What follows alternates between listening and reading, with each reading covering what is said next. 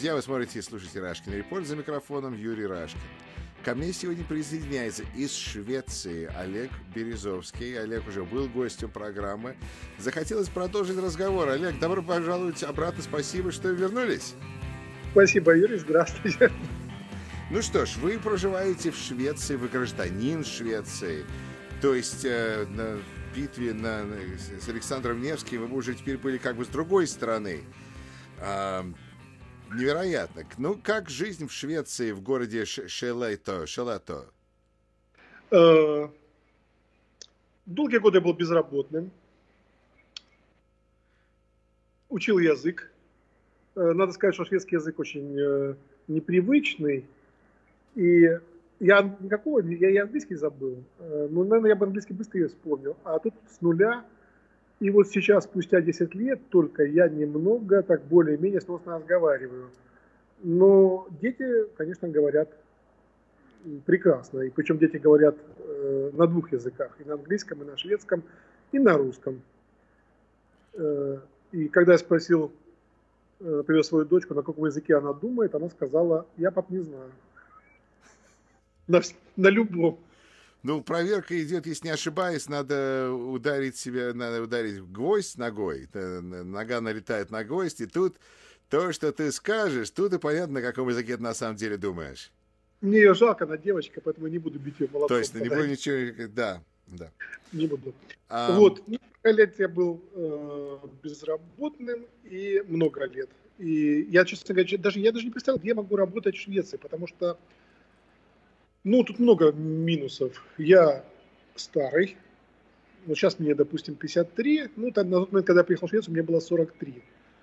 Э, ну, надо сказать, что поскольку в Швеции есть безработица даже среди шведской молодежи, то я себя чувствовал не конкурентоспособным на этом рынке совершенно. Ну, как я могу конкурировать с выпускником школы или гимназии, у которого есть диплом, у которого есть язык, у которого есть английский язык. И Плюс вы, вы не, э, не компьютерщик?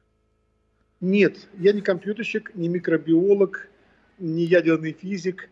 Э, никакой ценности я не представляю, в общем-то, для Швеции.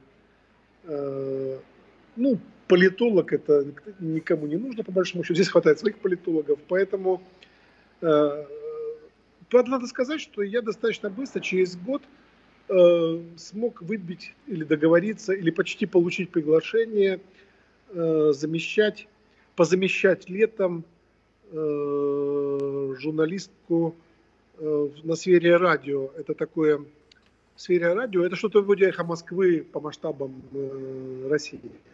Замечательно. Э, это шведская тогда программа? Еще был... Или когда это было? Тогда, тогда там был русскоязычный отдел, и, и можно было, владея русским языком, как бы найти там рабочее место. Но в итоге оказалось, что я должен жить в Стокгольме для этого, а я жил в 700 километрах от Стокгольма. И когда я поставил вопрос, а, а как я буду, то есть, ладно, я оставлю жену, детей на несколько месяцев, но где я там буду жить?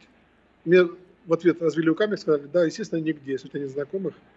Ну и все, на этом э, попытки перебраться в Стокгольм, хотя бы как-то поучаствовать в трудоустройстве, они закончились. Ну и хорошо, я... Олег, тогда скажите, ну вот э, вы говорите, уже два раза сказали, что вот сейчас без работы. Это... Сейчас опять без работы. Да. Два это... года я был на работе. Вот. А, это означает, что э, те, кто слушают, будут думать, ах, зачем вообще куда-либо выбираться, зачем, э, или, или лучше остаться там, где я есть. Вроде и работа какая-то есть, конечно, все это, но с другой стороны. Нет, большая разница вот здесь человек проходит как хозяин объятной родины своей на самом деле. Я впервые стал себя чувствовать спокойным и свободным человеком на самом деле. То есть спокойно спать. Когда проезжает мимо полиции, я улыбаюсь, у меня спокойно, не бьется сердце. Потому что, надо сказать, когда проходит мимо российский полицейский проходил, у меня было естественное желание, как у всякого россиянина, ну, в здравом уме, как-то, при том, что я был непростой человек, в общем-то, достаточно влиятельный на определенных этапах жизни. Но я старался, я понимал, что это вот опасные люди, и надо как-то отойти подальше, отвернуться, не смотреть в глаза, не казать, как, в, как в фильмах некоторых, не смотреть в глаза. Вот. А здесь спокойно. Здесь спокойно. Люди здесь улыбаются, все очень вежливые, хамство здесь, оно не только не приветствуется, оно здесь вообще как это за где-то за гранью считается, и люди этого не понимают, не, не поняли бы. Даже когда просто голос повышаешь, они это уже как-то с тревогой в глазах воспринимают. Все очень спокойные, такие по-шведски очень э, взвешенные, очень судительные.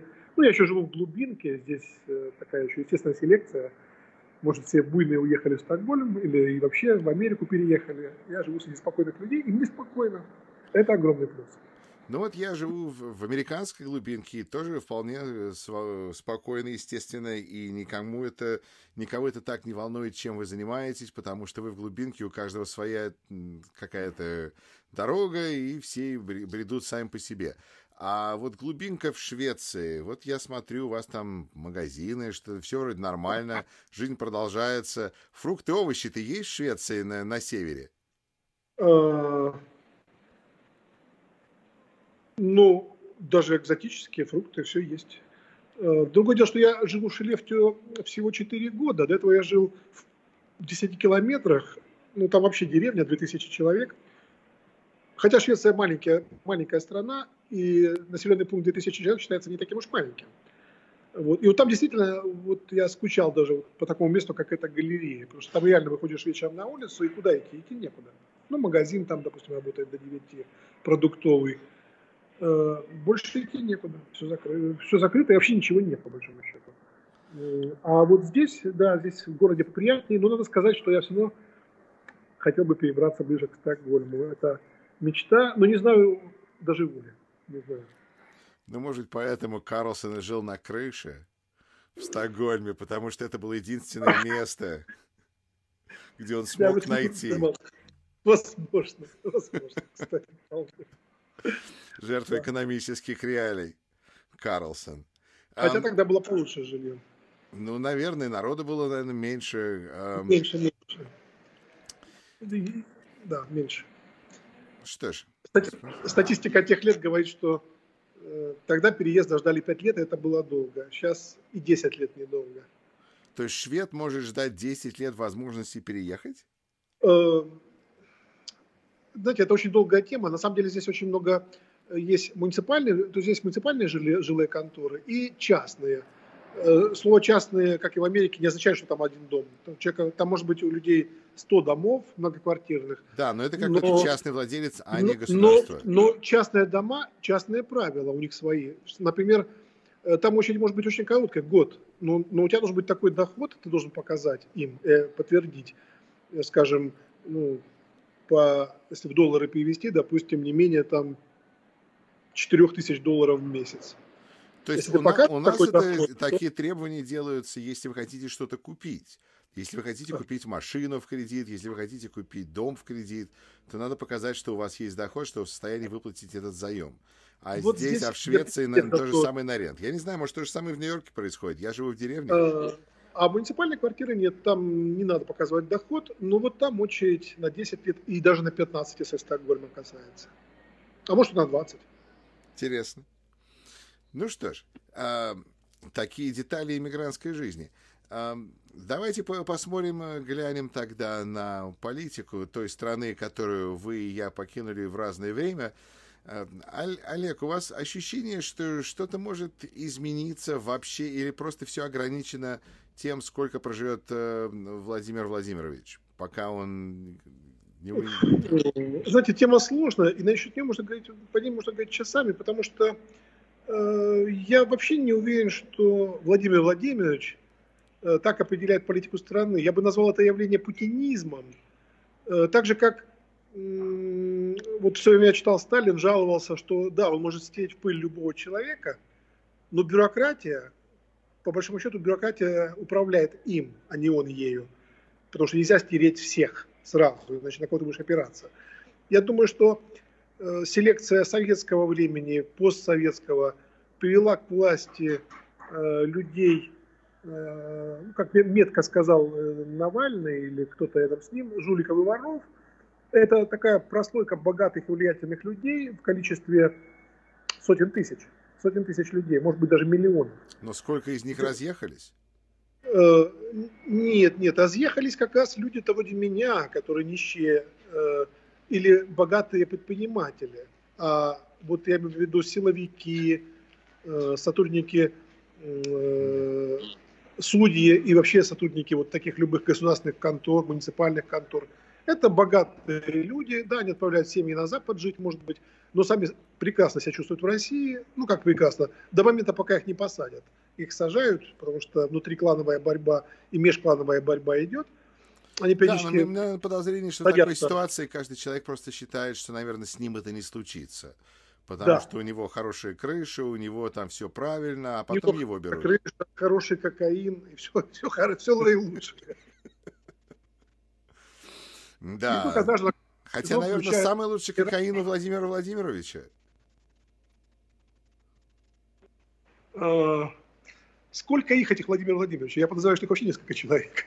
А, Кто видел настоящего? И если он вообще. Вы знаете, удобнее всего держать какого-то Владимира Владимировича и на него списывать все, все грехи. Все и вся. Все грехи. А, а самому быть в тени, и эта тень может управлять. Нет, это реально так, на самом деле. Подумайте сами. Вот, э, допустим, я об этом осуждал когда-то, помню, с кем-то я разговаривал на эту тему, и вот я сказал, представь, вот шефа, ну, какой-то даже э, Дамаска этого, Элона, да, как много он лично может контролировать. Ведь, ведь у него и Тесла, и SpaceX, и еще там солнечные батареи, и, и что-то еще там у него, эти подземные эти трубы, трубы эти э, тоннели. тоннели всякие, да, но он, по идее, Даже все это сам изучает. Если бы даже не спал 24 часа, он бы не успевал все контролировать. Для, то есть для, у него должна быть цепь людей, которых он доверяет, а у тех людей, которые доверяют они. Ну да. Так вот, так вот Владимир Владимирович, или условно говоря, вот назовем это, Владимир Владимировичем назовем это условно группу людей, управляющих Россией, потому что мы не знаем, и это загадка для многих западных политологов, кто управляет Россией ну, да. на самом деле. Абсолютно. Э, они управляют триллионами долларов триллионами, то есть они богаче Маска. А, а это означает, что управляющее число людей – это тысячи, возможно, десятки тысяч людей. Э, может ли ими командовать Владимир Владимирович, даже если он есть на самом деле? Нет. Он может распоряжаться и советоваться даже а я думаю, что он уже старый. Ну хорошо, может... хорошо, а, Олег, ну вот когда приходит, выходит какой-нибудь там приказ или когда заявляют, что чего-то мы недостаточно людей сажаем, за, э, за критику власти. Что-то мы какие-то что-то нежные. А, ну хорошо, кто бы ни написал этот приказ, кто-то же теперь будет пытаться бежать впереди паровоза. Это же такой национальный спорт. А, что вы имеете в виду бежать впереди паровоза? А, Это... Арестовывать людей, а, просто репрессии проводить, потому что на это а... дается все, все время больше и больше как бы вперед внутренней веселее. политикой, внутренней политикой на уровне ареста блогеров или там Навального или еще кого-то, это уже далеко не, поверьте мне, даже если Путин есть на самом деле, это совершенно не его сфера действия, как, э, как директора крупной корпорации совершенно не интересует, работают ли станки там в какой-то там китайской провинции, на которой шьются там Э, кроссовки Adidas. Это Нет, я мел... говорю не об этом. Я говорю не о том, существует ли Путин один, он их или их десять. Я э, пытаюсь разобраться, я пытаюсь разобраться который... в том, влияет ли это Владимир Владимирович, это облако под названием Владимир Владимирович, если он влияет на то, что а, происходит в стране, и насколько он это контролирует и так далее. Я думаю, что все-таки влияние есть большое. Э, есть администрация президента. В США администрация президента это может быть, наверное, человек 200 да, от силы. А в России администрация президента это несколько тысяч человек. Почему-то у меня ощущение, что я видел мем по этому поводу. Да. Вот. Несколько тысяч человек, э, представленных разными кланами, которые ага. воюют друг с другом. И это э, совершенно справедливое и правильное выстраивание власти в условиях тирании.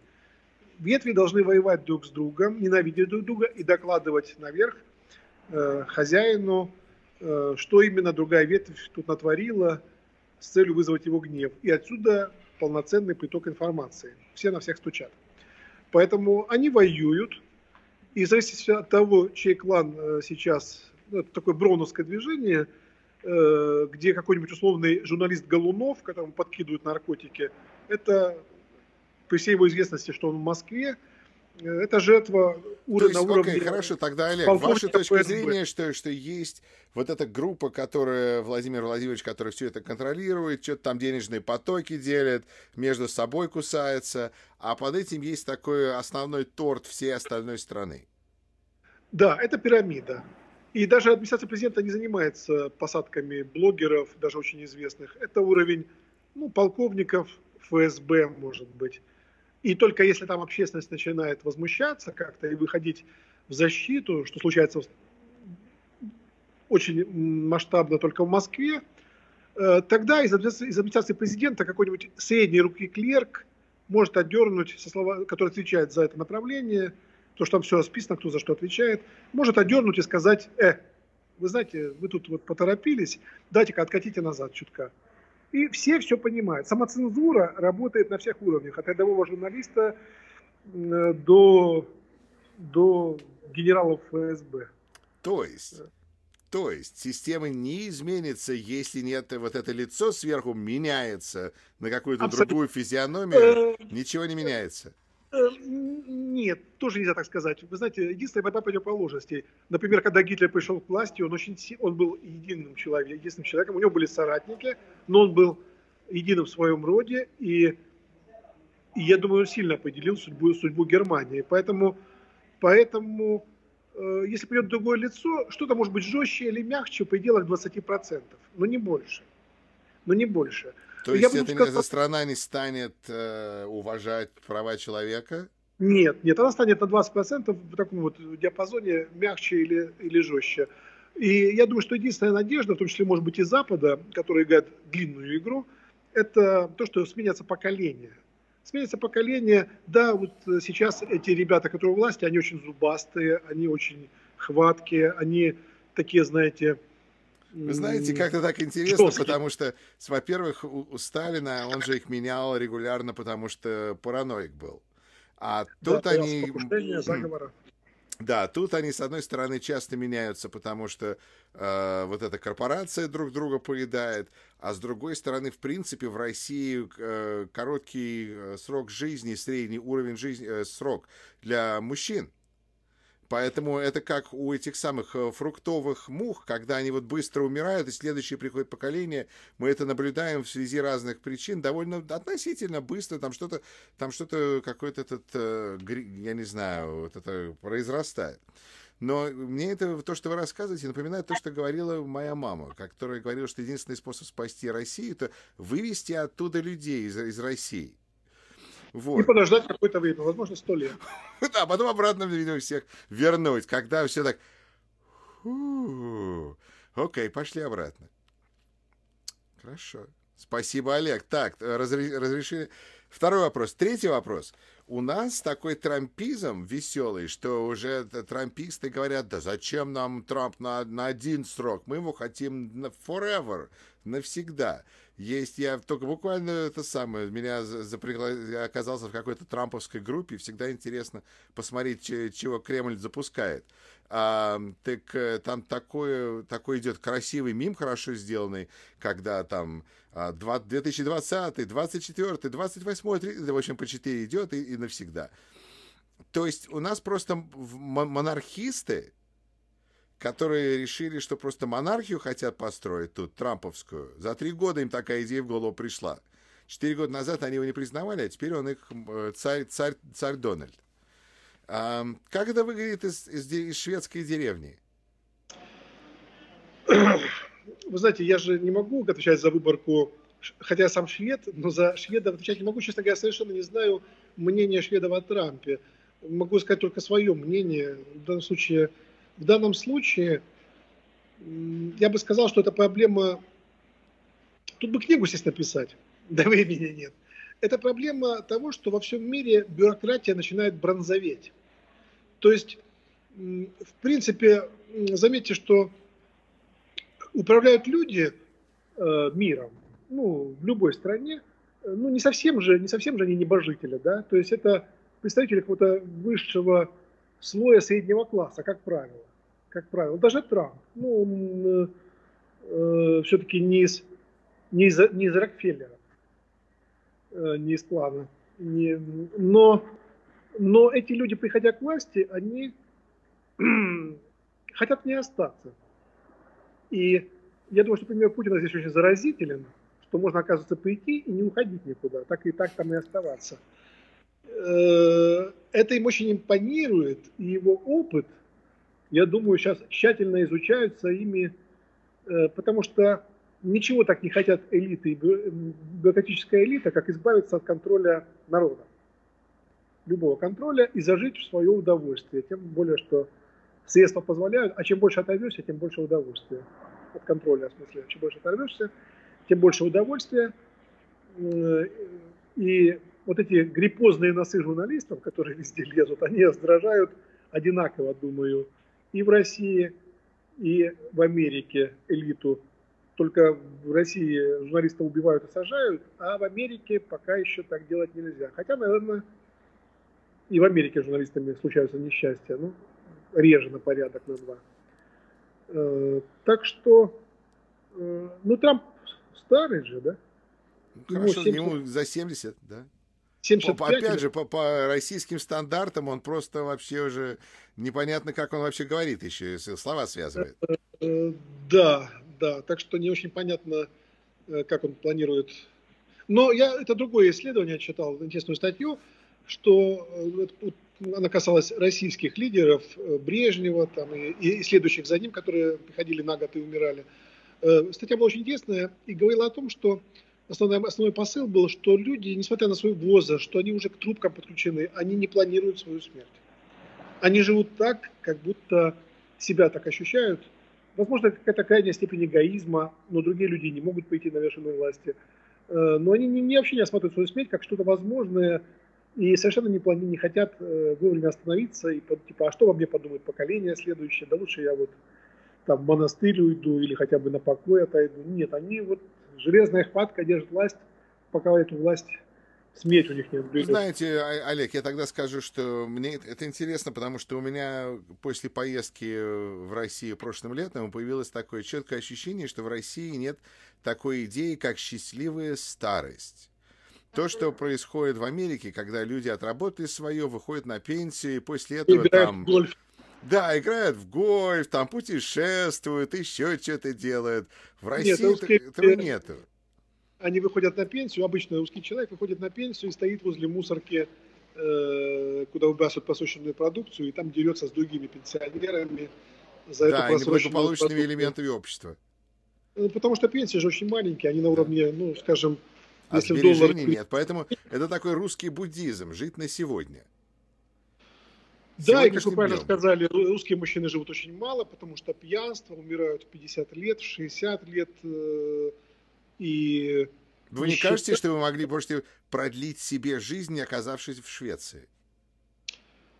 Ну, я надеюсь, что она продлится. Плюс но... медицина. А? Плюс медицина. А, ну, шведская медицина, знаете, к ней есть очень много нареканий на самом деле. И все равно лучше, она, чем в России. Она такая социалистическая. То есть тут прекрасное оборудование, прекрасные больницы, э, хороший персонал. Но в последнее время очень много критики, что персонал сокращают, его не хватает, очереди на операции растут. Э, и, э, и в разных регионах Швеции по-разному. Вот на севере хуже с этим, допустим. Но и в Стокгольме плохо. Поэтому люди приезжают получить срочную помощь, э, тут называется акют, и ждут э, ну, по 12 часов. Вот э, это в Стокгольме. Но у нас вот в Королевче в этом плане хорошо. Больше часа, полутора я никогда не ждал, когда приезжал там с, с ребенком или еще что-то такое. Хорошо. Олег, тогда последний вопрос. С вашей точки зрения, вы же все-таки были политиком в России. Вы в Калининграде были депутатом третьего созыва там Калининградской думы. Как, во-первых, у вас нет желания заняться политикой в Швеции? Вы же гражданин. И вообще, это э, взгляд такой слегка политическую оценку событий. Юрий, я политик в душе, но первое правило политика, он должен очень складно все говорить. Э, по-шведски я говорю на уровне, ну, как бы сказать, по-русски моя, твоя, плохо понимай, это оттолкнет, э, сразу скажу. Это первый момент. Второй момент, здесь, э, в отличие от Америки, здесь нету мажоритарных выборов. То есть, если у вас в Конгресс избираются конгрессмены э, от округов, угу. то здесь только выборы политических партий. А значит, я должен вступить в какую-то партию и, наверное, рассчитывать, что меня через какое-то время выдвинут зачем-то кто-то на позиции ближе к началу, чтобы куда-то где-то реально заседать. Думаю, что, наверное, нет, потому что, опять же, я нескладно говорю на шведском. Ну, я не знаю, мне кажется, у вас сейчас есть свободное время заняться политической деятельностью. Время есть, а возможности нет. Но, наверное, в Стокгольме я бы больше ей занимался, я согласен. Но я живу в такой деревне, в такую... Не, таких... вы знаете, у меня просто была такая же ситуация, потому что я оказался в деревне, и после... И мне нужно было развивать свой бизнес. И для так. развития, потому что я знал, что в моем маленьком городе население 60 тысяч в Висконсине, люди не, не открывают телефонную книгу и говорят, кого мы знаем, кто этим занимается. Они говорят, кого мы знаем. Поэтому мне надо было, чтобы меня знали. И я стал заниматься, я стал включаться во всякие дела. И это было очень э, весело и приятно. И постепенно потом люди сказали, тебе надо избираться на местный городской совет. И пошло-поехало. Вот просто нужно, чтобы увидели. И а. хотя язык, конечно, я не спорю, язык говорить надо. вы приехали в США наверняка в более раннем Подождите, я хочу сказать только одну такую деталь. Мне кажется, что в политику в свободной стране, когда люди решают, кого они будут избирать, выбирают двух видов людей. Либо те, кого мы знаем всю жизнь, либо те, кого мы не знаем вообще. И, наверное, это помощь Майклу Блумбергу, я не знаю. Но с той стороны, когда люди, как-то у них было обо мне хорошее ощущение, представление, но они меня не знали слишком хорошо. Поэтому, когда я сказал, давайте проголосуйте за меня, как-то так, ну почему бы и нет?